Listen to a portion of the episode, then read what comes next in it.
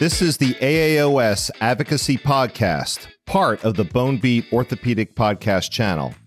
This series features important conversations on health policy issues, as well as advocacy efforts to advance access and quality to musculoskeletal healthcare.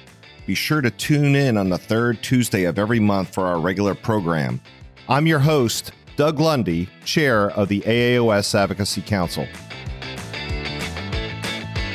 All right, y'all, we are at the 2023 annual meeting of the American Academy of Orthopedic Surgeons here in Las Vegas, Nevada. I have the distinct pleasure today of talking with my friend and successor, Dr. Adam Bruggeman, who is going to be taking over as Advocacy Council Chair. Welcome, Adam. Thank you. Glad to be here. Man, it's so good to see you and be here with everybody here in Las Vegas. We're actually in Academy Hall. So if you hear any ambient or background noise, that's because this is a live recording event. And I am rolling off as AOS Advocacy Council Chair, and I'll become the second president of the Orthopedic Trauma Association. And Dr. Bruggeman is coming in as the new Advocacy Council Chair. Hey, Adam, tell us a little bit about yourself and your background and what got you into advocacy. I grew up in Nebraska and I went to Creighton University and I graduated with a degree in health administration and policy. It just started and was very interesting to me. Actually, ended up turning down medical school. Healthcare policy? Yes, sir. A bachelor's degree in policy? Yes. Wow. Okay. I didn't know that ended up turning down medical school so I could get my master's in hospital administration and work for HCA for a brief period of time before going back to medical school. So I've been involved and interested in the way healthcare is administered in this country, as locally, statewide, and nationally, and been involved in policy quite a bit. I was the former president of the Texas Orthopedic Association and have been involved in a lot of the work we've done in Austin. And now we're seeing many of those bills show up here in DC. And you're a spine surgeon. That's correct. Tell us about your practice. Um, I'm in solo practice. I do have some non operative orthopedic colleagues in San Antonio, but I'm also running my practice on a day to day basis in addition to doing this. That's fantastic. I hate to tell you, I think you're going to be a significant upgrade in terms of council chair with your background. That's really interesting how you pivoted from undergraduate studies in healthcare policy and then your master's degree was in hospital administration. Wow. And then, so you must be a hospital administrator's headache right there because you know one side of the playbook. I think it's good to be able to communicate both sides. I think we've got to be able to speak about the business side of healthcare while at the same time understanding the importance of the clinical aspects and making sure we don't lose our mission in trying to make our margins. And so this is a little bit of a, not really a turbulent time, but a little bit of a time of transition where both John Gill is stepping out of being chair of the PAC, and I'm stepping out as being chair of the council, and you and Wayne Johnson are coming in both in the council and the PAC, respectively. Any thoughts on what's going on and how y'all are mitigating those changes? I think we're standing on the shoulders of giants, and that's the good news. And the other good news is that neither you nor John Gill are going anywhere, and we'll be relying heavily upon both of you to help us, number one, with transitions, but also to continue the great work that you've been doing and keep you guys involved as much as we can. I'll speak for John in that we both appreciate your words. However, both you and Wayne are no strangers to this game, and you guys will hit the ground running very, very well. We're always available if needed, but I don't think you guys are going to look back. Now, this is also an unusual time in our country, as if the last couple years haven't been unusual anyway, but with the major disruptor of COVID, of course, over the last several years, and now that the public health emergency declarations are set to end on May 11th, there's a lot of stuff going on and a lot of unresolved issues, Adam, that you're going to walk right into, and I'm sure your successor will walk into four years from now when you step out. So let's talk about telehealth flexibilities. Did y'all use telehealth much down in Texas? We did. I think we learned a lot about what we can and can't use it for. I think we probably made some mistakes, but we also made some really great advances in telehealth. If I just saw the patient a week ago and they didn't have appropriate advanced imaging to make the diagnosis, do I really need them to come back in to go back over that imaging? Or could that be a nice telehealth visit? The other thing is, Texas, like many states, has large rural areas, and being able to reach out to some of those rural areas and reduce the number of times they have to drive several hours each direction to see a specialist was important. So I think telehealth flexibilities during public health emergency were very important to our patients and providing the best possible care. Any thoughts on what Congress should do in terms of changing legislation or even the regulatory agencies as far as how we can use telehealth in orthopedics? I think there's some big challenges ahead of us. One is we don't want to only create a scenario that certain people of certain incomes or certain classes can utilize. And technology, broadband, two way audio video communication may not be available to everybody of every income class, of every part of the country. They may not have access to that. So we're going to have to really think through how do we make sure that every patient has equal access to telehealth without only making it for those who can afford to obtain those technologies or have those technologies on a regular basis. Very well said. You sound like a great counsel and advocacy chair. Another thing that came up out of the public health emergency was the expansion of physician owned hospitals. As you know, we were allowed to use physician owned hospitals and expand these under the public health emergency in order to meet the incredible demand of the patients at that time. Any thoughts on what Congress or the regulatory agency should do in terms of maintaining the expansion of the physician owned hospitals? I think it was 10 years ago when we saw the last Congressional Budget Office bill that showed us at about a $500 million savings to the healthcare system by going to physician owned hospitals. It'll be interesting to see how that's scored going forward. Obviously, that's an incredibly important part of this. But clearly, there's a need for continued access. And physician owned hospitals actually navigated the COVID process well by somewhat allowing certain hospitals to specialty hospitals to continue performing urgent surgeries that maybe were needed and keeping the resources for COVID patients at those hospitals that were allowed to have COVID and somewhat having a two tiered system that allowed for patients to continue getting care that needed it urgently, but also allowed for COVID patients to get care safely. You brought up an excellent point right there that I think we have somehow managed to skirt around or the all the time I've been doing this is we really didn't talk about CBO scoring. So as you stated, the Congressional Budget Office scores these legislative activities and legislative actions so that Congress actually knows the impact of the country. Can you tell us a little bit more about scoring and how that occurs? Yeah, any bill will get a score from the CBO and will stay typically over a 10 year period. This is what we think this will cost or save our government. And especially with the most recent Congress, the goal is budget neutrality, if not reduce cuts and reduce spending. And so anything that increases spending in the next two years is going to have a very difficult time coming across unless it has a clear and obvious public health support. I think the CBO is becoming more and more critical and important. Many of us question sometimes how they get to their numbers. It's always unclear. It's not as transparent as all of us would like it to be, but it is a number that Congress will utilize to make decisions about whether to pass a bill, even if it's a great idea it can get shut down based on a really high CBO score. Prior authorization being a great example of that. Great point. So a lot of good ideas have been derailed because of Congressional Budget Office scoring that wasn't necessarily the way that we had hoped it had gone. Correct. And then lastly, you were actually our guest on episode 24 when we talked about surprise medical bills. You are an expert on this. Why don't you tell us more about the No Surprises Act and how that's being implemented? We're at, I think, four lawsuits now from the Texas Medical Association, which appears to be the kind of, they're the banner waver right now for all of healthcare. So let me step into this. So the Texas Medical Association had the audacity to sue Health and Human Services, Treasury, and Labor was the third one, right? Correct. So that's just a little audacious. Good for y'all. Proud of y'all. So y'all sued the federal government.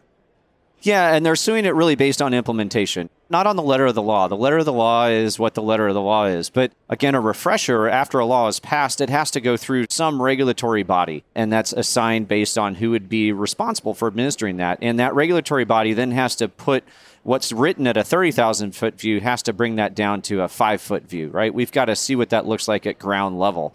And so they put in all these processes and ideas and how to make that bill stand out the concern of the Texas Medical Association of providers is that they are creating laws by the way that they're implementing it at the ground level. They are going against the intent of those who authored the bill. And so each of these bills has unique components of the regulatory decisions that were made that they disagree with and state are outside the intent. So far, to date, the Texas Medical Association has been successful in all of their challenges that have been decided by judges we continue to see changes that are ongoing. The real downside being that patient care is being disrupted as a result of all of this. The payments have been stopped, the arbitration has been shut down, it has just restarted. But all of this stopping and starting is delaying the amount of time it takes for our physicians who happen to find themselves out of network in trauma incidents or otherwise from getting paid the amount that they need to get paid, yet their expenses have not stopped. They still have to pay their staff, their rent, and continue to do the things that they do to take care of patients. Very well said, sir. I admire the boldness of TMA and your colleagues down in Texas. And as you know, as the Academy and the association, we jumped onto those to support it because y'all led the way on that. Thank you for that. So those are unresolved issues, and there's a couple others that you and I have talked a little bit off air that I unfortunately wasn't able to get wrapped up before you came on. However, we do have ongoing issues once again that'll be here permanently that we'll always deal with. The first, of course, that we'd like to talk about is Medicare payment reform. Remember, the SGR fix was supposed to get rid of all that. That didn't work. We're back to that again, and to where Congress is having to constantly put in the updates for Medicare payment reform. What are your thoughts on that? I certainly hope we can come to a solution where we're not constantly going back to Congress every year. As you said, the SGR slog that it was at the end of the year, every year, let's get a budget pass, last minute, hand wringing, trying to make sure we got it. Usually we were very successful, but it's a very difficult process. I, I think we want to find a way that we don't have to constantly be advocating to ensure that there's doctors who want to see Medicare patients and make sure that there's sufficient payment to make that make sense. We'd rather be up there fighting for other issues for our patients that make tons of sense and improve the care that we're providing. And it's hard. We always paint everything in the light of patient care and a lot of very good patient care centric issues that we are having trouble getting to because of the bandwidth of keeping our offices open. That's exactly right. And ultimately, that does affect patient care because at some point, surgeons are going to stop taking Medicare patients. And that means that network reduces and access reduces and quality goes down. While it seems like a specific issue for physicians who are just worried about their bottom line, what it really boils down to is an access issue and a quality of care issue. That kind of dovetails right into burden relief, all the regulatory burdens that are placed on physicians every day. Any thoughts on burden relief? In Texas, we were really big about this Gold Card Act and prior authorization. And that I have to hand it to a neurosurgeon, one of our congressmen, our state representatives, Greg Bonnen he led the way and continues to lead the way in prior authorization and reducing burden. We're seeing those come out into the federal legislation now, too. I think Congressman Burgess has taken up a similar bill, but anything we can do to reduce the amount of time that physicians are spending getting the care that they have already recommended and that the patient recommends. The studies show that 97% of the time we go through prior authorization, it's already approved. Why do we want to keep going through this process that's approved every time? Let's get our patients the care they need when they need it appropriately and and I think the Gold Card Act or similar types of legislation will help reduce that burden in physician offices. And we did an episode on Gold Card. Can you give us a quick synopsis of what y'all did in Texas and how we can do that on a federal level? Yeah, basically, it is if you are approved at least 90% of the time for your procedures, then you can get what's called a gold card status. And that determination is made over a six month window. They pull a percentage of your cases, they look and see how many of them did you get approved. If the answer was more than 90%, then going forward for the next six months, you will not have to go through a prior authorization process during that six month window where you're not going through prior authorization, they will do another look back at the end of that and say, during that six month window when you didn't have to call us, did you follow appropriate and accepted guidelines for performing procedures or doing treatments? If the answer was yes, then you get it for another six months and it rolls on, so on and so forth. But the one important piece and why we keep talking about a state law versus a federal law is that the state is only allowed to oversee certain insurance carriers we need a federal solution to solve for ERISA plans or those plans that are typically provided by your employers and are not subject to state regulations. Well said. Let me dip into your Masters of Hospital Administration for a second on this hospital consolidation in the academic environment. We know that when you have consolidation on a market, you reduce competition, and reducing competition increases costs and decreases quality. Hope I didn't steal all your air right there. But any thoughts on hospital consolidation and how that will affect patient care? Yeah, I think you're spot on with what you said. It reduces access because there's less hospital systems that you're available to get to. And then insurance companies have a harder time negotiating their contracts with those hospitals because they only have one or two that they can pick from and they are somewhat beholden to paying that amount, whatever that hospital requires. Or they go out of network with that insurance carrier, creating significant access issues that all drives up the cost of care. And so I think actually a great solution to this is again expanding the physician owned hospitals. Those are largely not consolidated, and that allows us to create more competition in a market, typically at a lower price than the big healthcare chains. And so there's some significant benefits to having these physician owned hospitals get expanded, and that I think helps resolve some of the hospital consolidation concerns especially with our new president, Kevin Bozic, who's got an extensive viewpoint on quality and patient reported outcomes. This is an ideal time for this. Absolutely.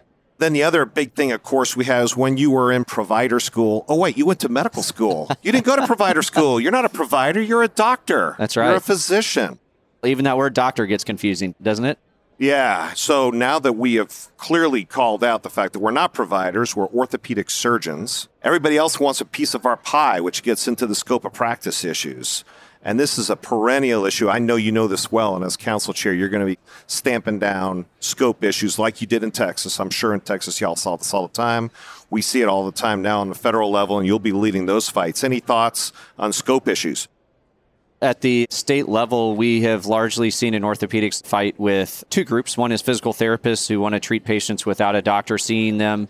And we have, I think, come up with a solution we feel comfortable with that allows some availability without giving them too much leeway and requiring a doctor to see them within a certain period of time. With the other people we see, podiatrists largely coming in and trying to do more treatment and more procedures. There was a, unfortunately, a very offensive publication that's put out by the Texas Podiatry Group calling out surgeons for doing unnecessary procedures and that podiatrists needed to balance us out. And we are certainly fighting that on a regular basis. At the national level, Thankfully, we are fighting similar issues, so we have a good playbook and we know how to speak to those issues.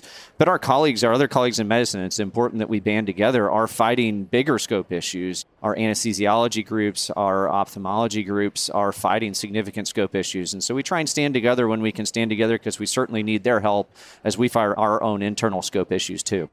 Very well said. And we work through MADPAC or the Medical and Dental Political Action Committee that we're an integral part of and we do a lot of work with, and you'll be working along with them. And it sounds just knowing you and from all the stuff that y'all have done in Texas, you'll bring a huge amount of experience and implementation that you were able to develop there into the Council on Advocacy. So we appreciate that.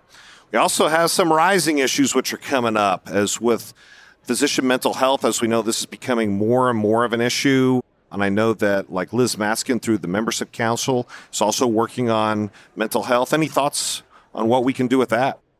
We didn't talk about it too much, but I actually got board certified in addiction medicine because of the opioid crisis and what we see in my practice. And I run an opioid treatment center, so I'm heavily involved in mental health, not necessarily what we're talking about here, which is how it impacts physicians. But mental health is near and dear to my heart and important. I think the biggest thing is some of the things we talked about previously. As we begin to reduce the burden on practices, that helps our physicians spend more time doing the things that they want to do. It's important that doctors have a life outside of their practice. And I don't know that's always been the case, but I think we're learning that it really is important that they're able to pursue hobbies and passions outside of the practice of medicine. And things that we can do to help them enjoy the practice of medicine more also means helping them have more time to spend with their families or do things on the evenings and weekends that don't involve medicine. And so I think any of these types of topics we've been talking about earlier, from telehealth flexibilities to prior authorization reform, can help educating our physicians on or helping our physicians become better about that. And then educating our physicians on how to have a better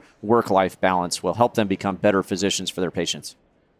We also recall some of the tremendous tragedies that occurred within orthopedics from workplace violence. I was going through customs the other day and I saw the warnings that if you salt or say anything threatening to any of these federal workers in transportation, that these are dealt with very aggressively by the federal government.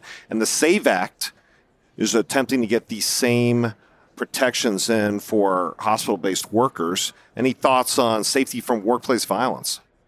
Yeah, I think the SAVE Act is a great start. I'd love to see it expanded to include private practicing physicians that aren't hospital employed so that all of our staff and all of our physicians within our membership are covered.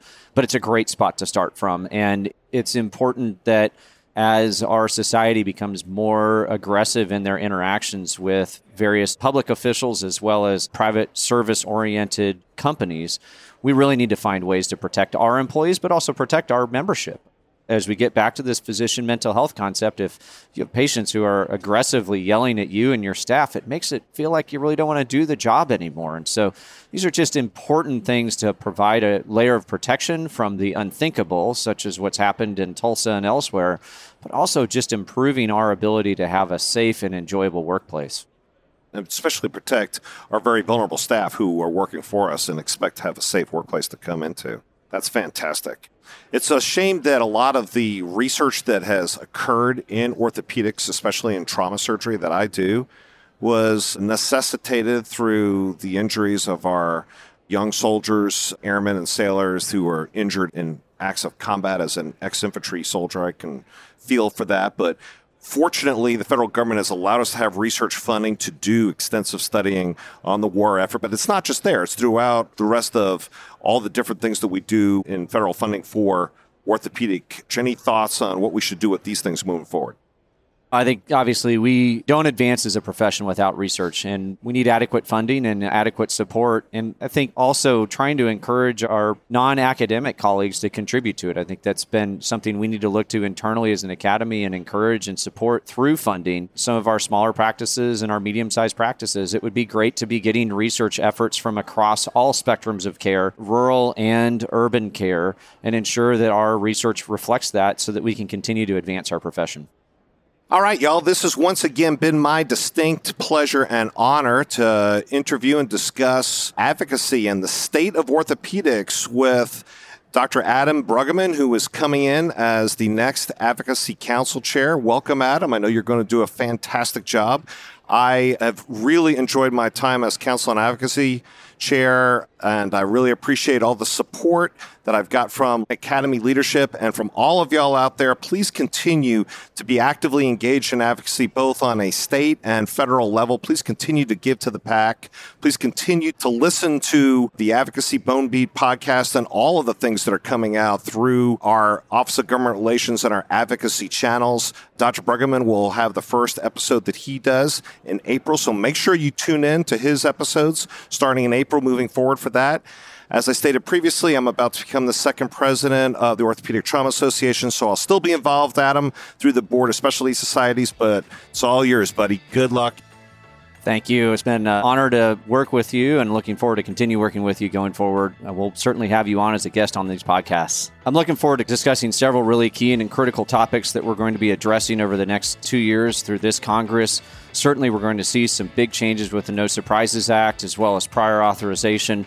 We'll be getting in and digging in with experts in those areas, experts in the fields, teaching you how you can navigate this as a practicing physician, understanding how to improve your practice and understanding what's going on in Congress so you can communicate effectively with your local members, ensuring that we get accomplished what we are trying to do. Thank you for listening to this episode of the AAOS Advocacy Podcast part of the Bone Beat Orthopedic Podcast channel with production and sound design by Mission Based Media. For more information on this topic and other AAOS efforts to shape the future of musculoskeletal healthcare, please visit aaos.org forward slash the bone advocacy.